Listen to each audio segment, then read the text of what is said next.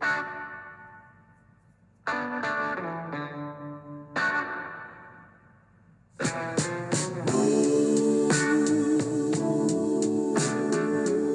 morning and welcome to the Marcus Today members exclusive podcast. My name is Henry Jennings. It is Thursday, the 13th of April. It is 11:41 a.m. Just waiting a little bit longer today to do the members podcast only because we did have some jobs data that came out at 11:30 just looking at that one but certainly uh, the market has taken a little bit of a fall on the back of that prior to that we were negligibly unchanged, around five points lower. We're now around 18 points lower at 1140. Uh, the unemployment rate remaining at 3.5%.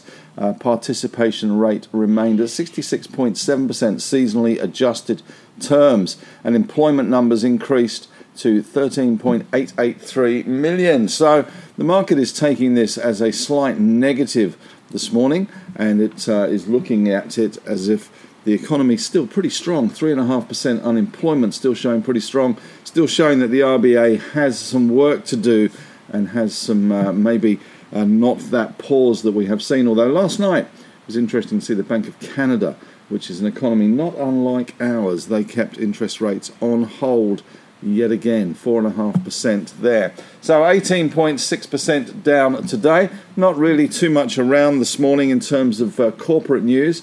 The only real big mover and shaker this morning is corporate travel, CTD, which is up 11.3%. Uh, they have won a big contract from the UK government worth around 1.5 billion pounds or around 3 billion Aussie dollars.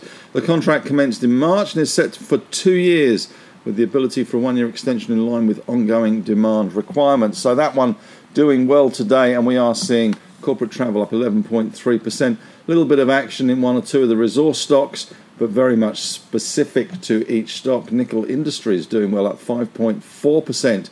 And we have Regis Resources up 4%, Alkane up 3.9%. Interestingly, Downer EDI up 3.2%, staging a little bit of a comeback in recent times. As far as the losers go this morning, uh, Square, well, it was hip to be Square, but overnight we did see the block price fall, Square down 6.2%.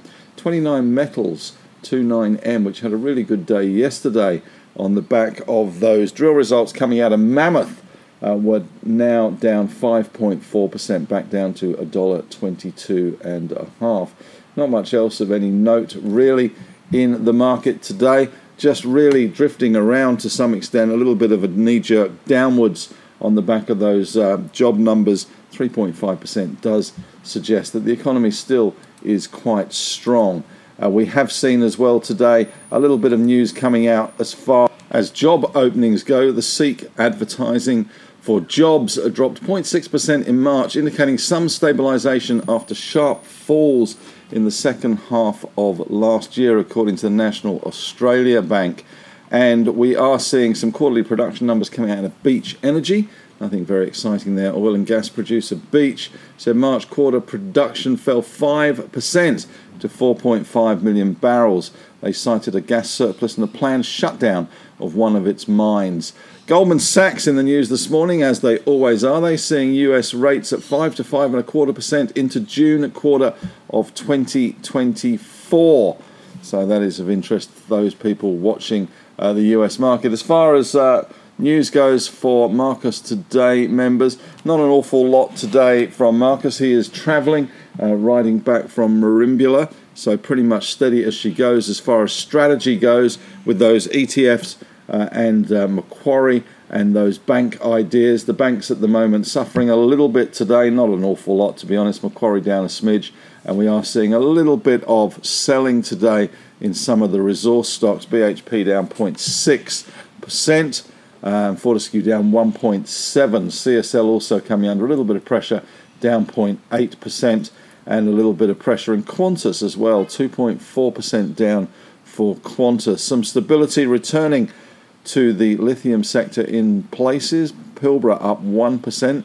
Liontown pretty much unchanged around that $2.70 level, which is 20 cents above the current bid from Albemarle. The market's certainly expecting someone else to pop up on the horizon. As I say, no real change today in the strategy uh, from Marcus, and uh, that is very much steady as she goes. Nothing really exciting overnight from the US either. We did get that US CPI number out.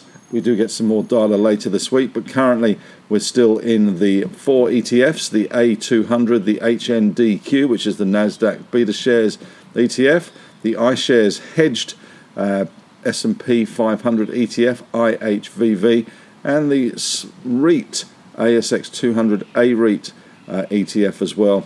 And in the ideas portfolio, ANZ, Westpac, and NABS and Macquarie uh, in that single stock portfolio. I'm not sure you can call it a portfolio if it's just a single stock, but there you go. Uh, that is uh, still 100% invested in Macquarie, which is down around 0.15% today. Looking at my stuff today in Henry's Take, just a few interesting things. Um, I had been asked to be a mentor for Bryce Leske from Equity Mates. Uh, some of you will uh, know that we do a few things with Equity Mates, some of the podcasts. Equity Mates, of course, focus pretty much on um, younger demographic than is typically ours, but Bryce very nicely asked me if I would uh, mentor him for the next uh, year or so. Uh, once a month catch ups about his portfolio, talking about investment strategies, investment styles. Uh, and we sat down yesterday afternoon for our first meeting. I have to say, as they say, when you sit down to, uh, not that I was teaching, but uh, when you think about things that you assume is just knowledge that you've picked up over the years, it's interesting to have a look at a little more depth in some of those ideas and thoughts. I'm also at the moment reading an interesting book called The Ulysses Contract by Michael Kemp, which is a little bit simplistic in its investment strategy, although bear in mind that Michael Kemp was uh, one of the writers behind Scott Pape and the Barefoot Investor. So uh, it's, uh, it's very much an easy access kind of book uh, for those people starting out, I suspect, on their investment journey. But it was interesting sitting down with Bryce yesterday, and uh, we were looking at uh, the big question that Bryce asked me, of course, is how do you beat the market? And certainly that is a question that many fund managers and investors do consider every year. My point to him was why bother trying to beat the market? Uh, the market, or just outperforming the market, is fine as long as the market's going up. But to lose less money than the market just because you've outperformed on the downside is no consolation if you're planning for retirement or if you're relying on that uh, income or wealth creation strategy to uh, to get you the lifestyle you want. So for me, it's more about looking at an absolute return as opposed to a relative performance on a benchmark. Of course, benchmarks very important for fund managers as they do tend to use them uh, for marketing purposes, of course, and that is uh, part and parcel of being a fund manager. Get your wiggly line above the market's wiggly line, and then, of course, out you go in marketing. Book the Hyatt Ballroom, book the tea, coffee, and the Mentos, and away you go. So um, that is their modus operandi. But for individual and retail investors, private investors, those looking after their self managed super funds, of course, it is more about absolute returns. And talking to Bryce yesterday, I think that was uh, good to solidify that for me. Uh, setting yourself a goal, a target, or a, number that you're happy with, uh, that you're aiming towards, and a, maybe even a time frame, and working towards that in terms of your portfolio and your wealth creation. Uh, trying to beat the market is uh, is very hard. Fund managers spend an awful lot of time trying to do that um, and can get very wealthy, of course, if they do do that. So, just running through some of the um, thoughts and ideas in Henry's take today. So, well worth a read there if you're interested in, in some of the thoughts that I had with Bryce yesterday. Uh, there will be an ongoing discussion. I think we're due to meet once every month for around about an hour to chat about his portfolio, his investment thinking.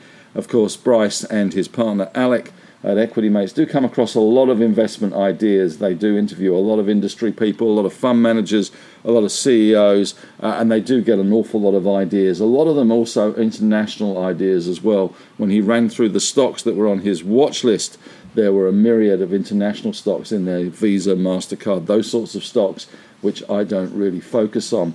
Also, in Henry's Take today, just had a question overnight from one member uh, looking at uh, Virgin UK, not something that we often look at.